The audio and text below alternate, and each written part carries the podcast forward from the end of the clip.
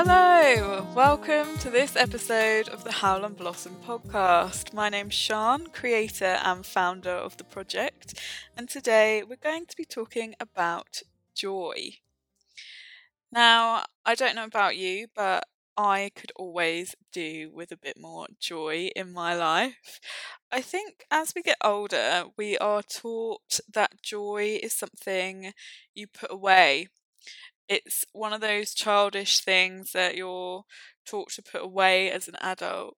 All of those things, if you think about what actually brings you joy, and the last time you genuinely did something for the pure joy of it, the play, the pleasure, when you literally just do something because it's fun or because it makes you happy. When was the last time you did that?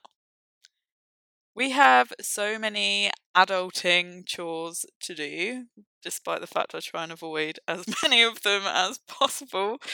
Um, I'm really bad at adulting.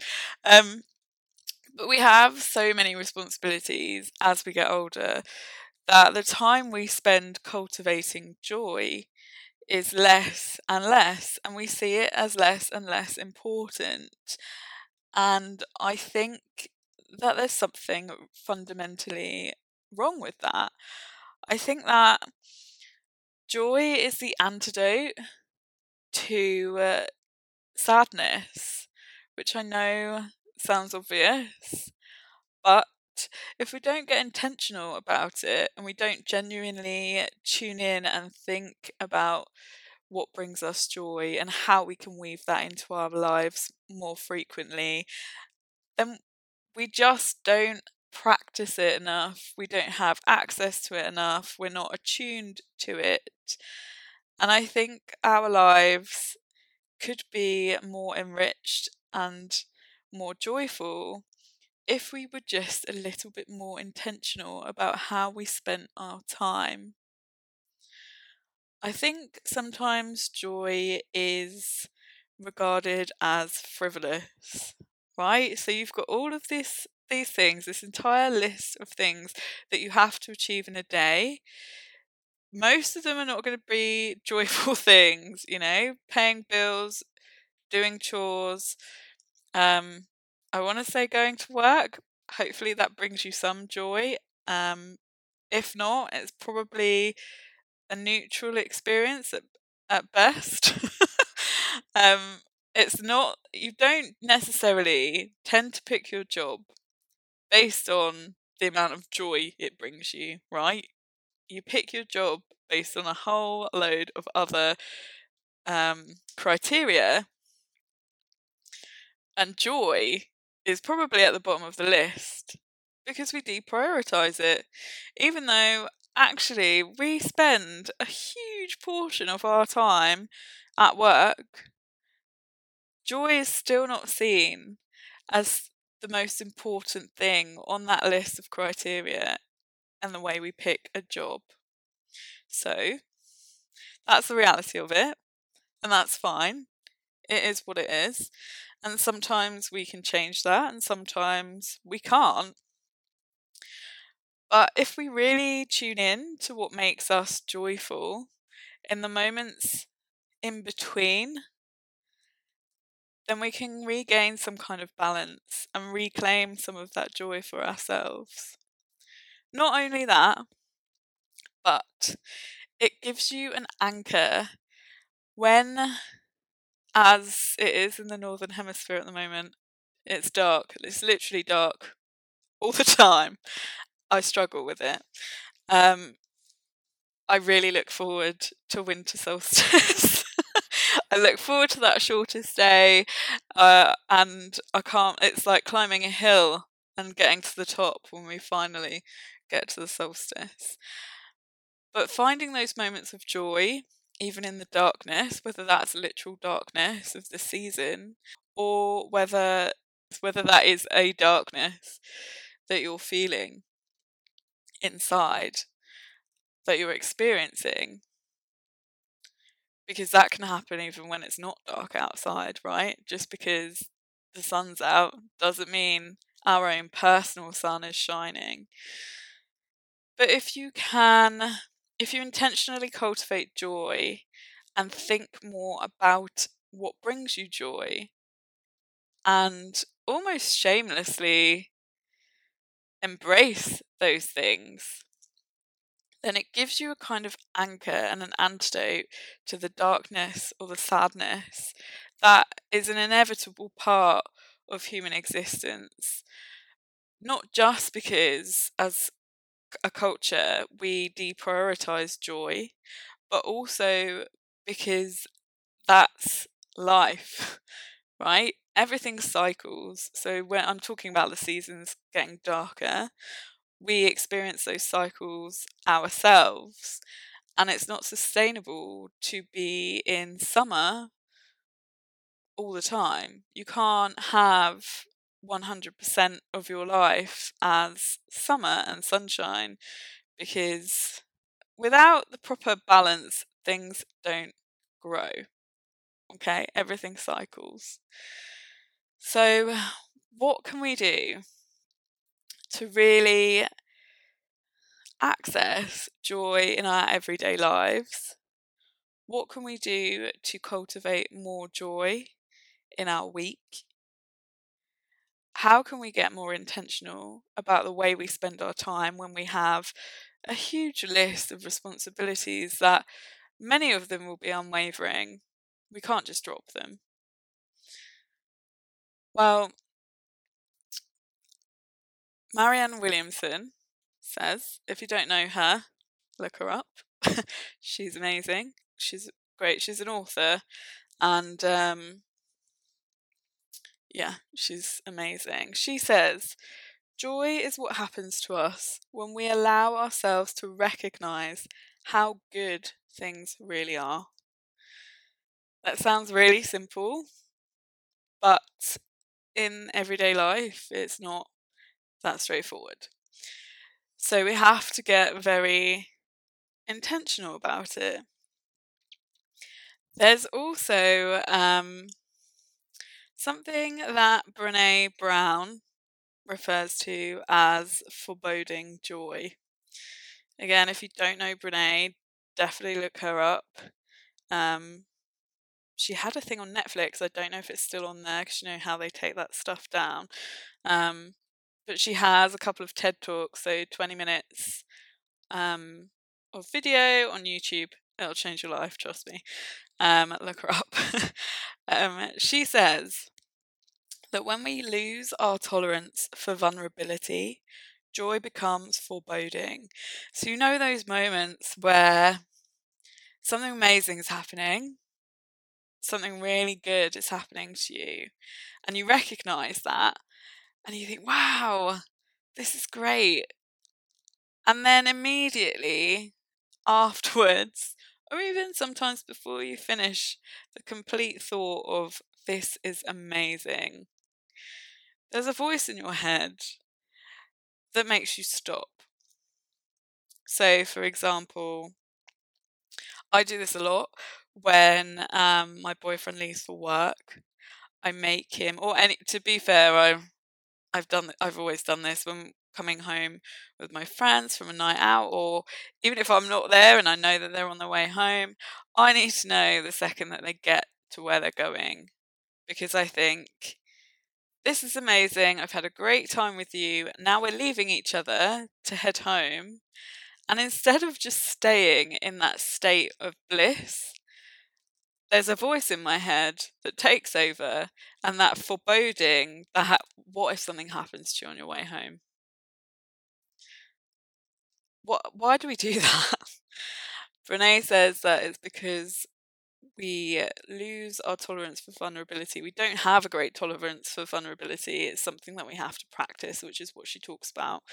Um, but because of that, we we rob ourselves of those moments of joy, not just because of our endless list of adulting responsibilities, but also because unless we're practicing vulnerability or practicing cultivating joy in our lives and letting it be present and be felt, then we end up with these moments being snatched away from us by our own thoughts. And just because we're anticipating something awful happening, it doesn't actually protect us from anything awful happening, right? How many times have you thought about something awful happening and it hasn't happened? Which is great, it hasn't happened, fantastic. But you've just spent that time thinking about that instead of feeling the joy that you could have been feeling. And the thing, when bad things do happen, we haven't necessarily anticipated them. In fact, a lot of the time, we don't anticipate them. The worst things that happen to us, we cannot anticipate. So, by spending that time worrying or thinking about something like, what if my friend doesn't get home? What, what if this isn't okay? What if this doesn't turn out all right? It doesn't actually stop that bad thing from happening, but it does stop us from experiencing joy. It robs us from those moments. I think um, I think about Harry Potter as well when I think about joy.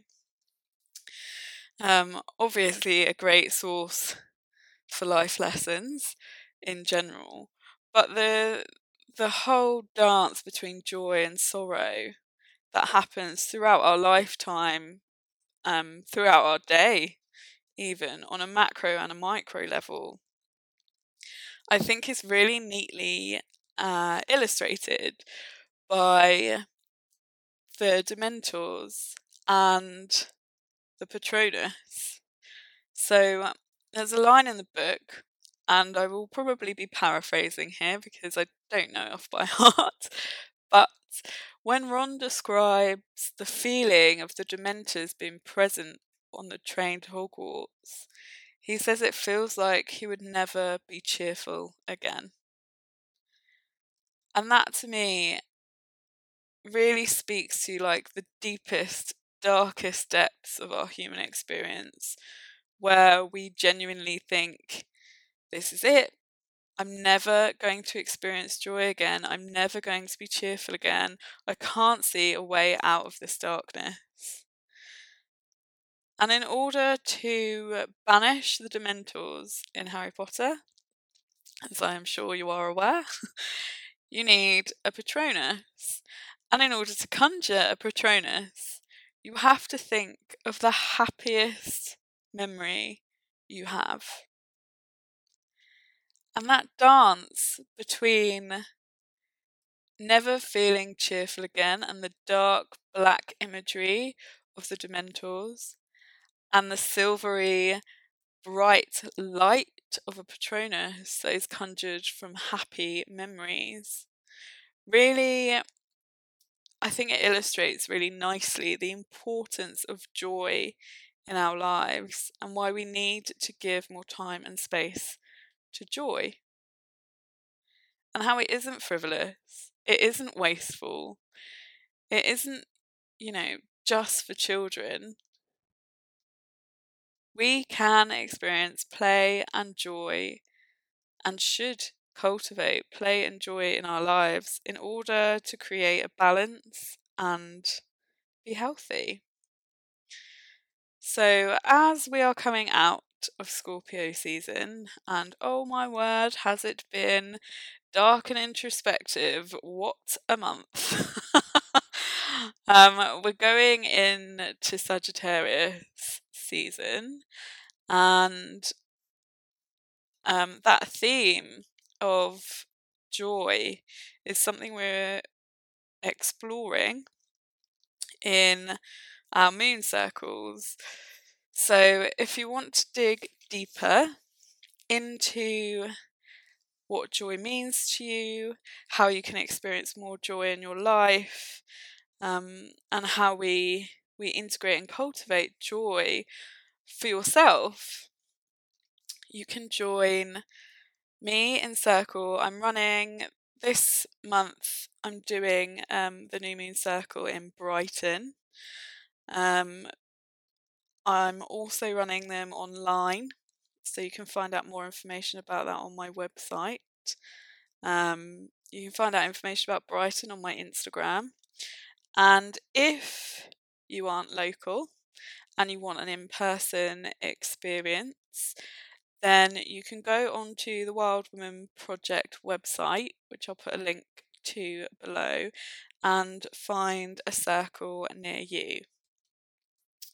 Um, and in Circle, we'll be dropping into the theme of joy more deeply and experiencing that feeling and coming up with ways that we can embed it into our lives more through meditation and it depends on what circle you go to and what what the leader uh, will take you through but it will be a super fun experience. It's one of my favorite themes because i think it's really important and really undervalued. Um, because joy is not a marker of success in our culture and I mean, it, it's quite difficult to quantify, so I kind of get it from that perspective. But at the same time, we don't ever ask anyone, you know, about their joyful experiences. We want to know a list of their adult tick boxes, their their job, their house, you know, their career, their relationship status, as if we're living a grocery list. And I think that the more conscious we become about creating joy in our lives, not only the more joy we will experience on an individual level, but I think it will change the collective and change our, you know, our joint imagination and the way that we relate to this human experience and what we what we prioritize while we're here which i think is really exciting and powerful. So um, i'm going to leave you with a list of things that bring me joy. Um, and i'm hoping that you'll relate to some of them, or it will spark in you things that bring you joy too. And I'd love to hear them. So if you want to leave a comment or um, come over to Instagram and leave a comment there, then I'd love to hear what brings you joy. Um, inspire me, inspire me. So, my list of things that bring me joy are trees, so much joy in trees, watching them change. The, like the the absolute marvel of the way that they network underground and they they have communities and the, the pace at which they grow and the years that they they live for if we don't cut them down. Um, so trees bring me a huge amount of joy. Uh, the seasons bring me a huge amount of joy. Painting. I love simple, messy creativity. Painting.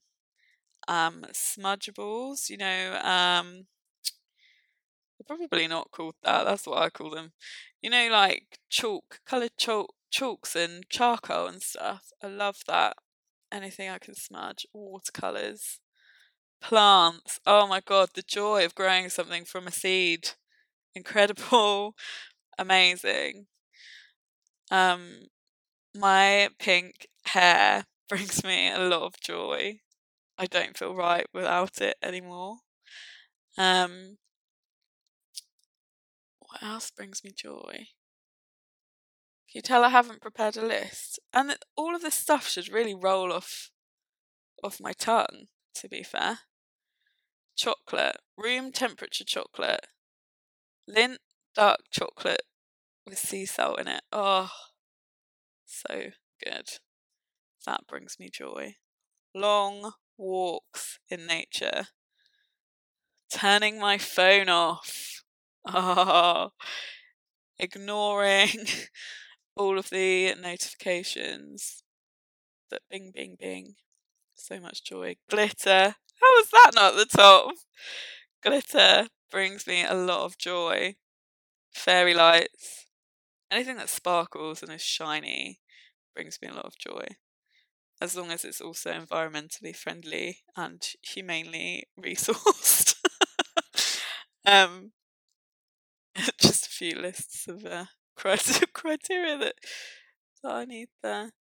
Um, oh, candles, scented candles, essential oils, bath salts, bath bombs, baths.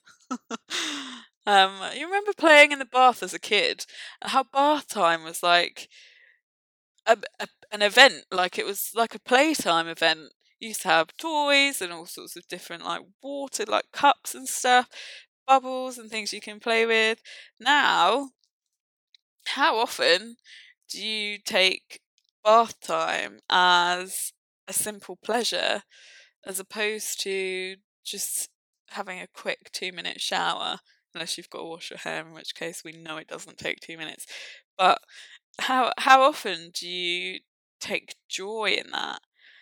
I know when I um when I lived in my house share, I would probably to the absolute distraction of my neighbours and housemates, but I would take um, time in the shower because I loved my shower, and I would sing. Terribly, undoubtedly, but I would sing. Like, singing brings me so much joy. When I was in Thailand, I didn't take my speaker with me, and also, you're in very close proximity to strangers all the time, and you have to be quite um, considerate of the noise and, and such. Uh, you don't get a lot of privacy. But for those three weeks, I did not dance and sing at the top of my lungs in the same way that I would have if I was at home. And I missed it. It was like therapy to me. I used to do that like every other day, I would say. Uh, like, yeah, amazing. Love it. Um, the moon brings me so much joy. Most of my things have been out outdoors based or glittery, sparkly, or creative. Um, so that that's my list. I could go on, but you're probably done listening to me go on about what brings me joy. What brings you joy? What do you love doing? Um, I want to hear about it. I want to know about it. I want you to send me recipes or how to guides on whatever it is that you love doing, or maps of walk, your favorite walks or whatever it is, let me know what brings you joy. Um, because it might bring me joy too. and also anyone else that reads it. So if you put it on Instagram and everyone else can see it, it's a really nice way of sharing what brings us joy. So without further ado, enjoy the rest of your day, darling. I hope that joy finds you in as many different ways as possible. Thank you for listening to this episode of the Howl and Blossom podcast. My name's Sean, and you can find out more about me, this project, our community, and our resources over on my website, seanpeters.me. Please subscribe to this podcast, and if you'd like to get in touch with me about what you've heard here, you can do so using the links in the show notes.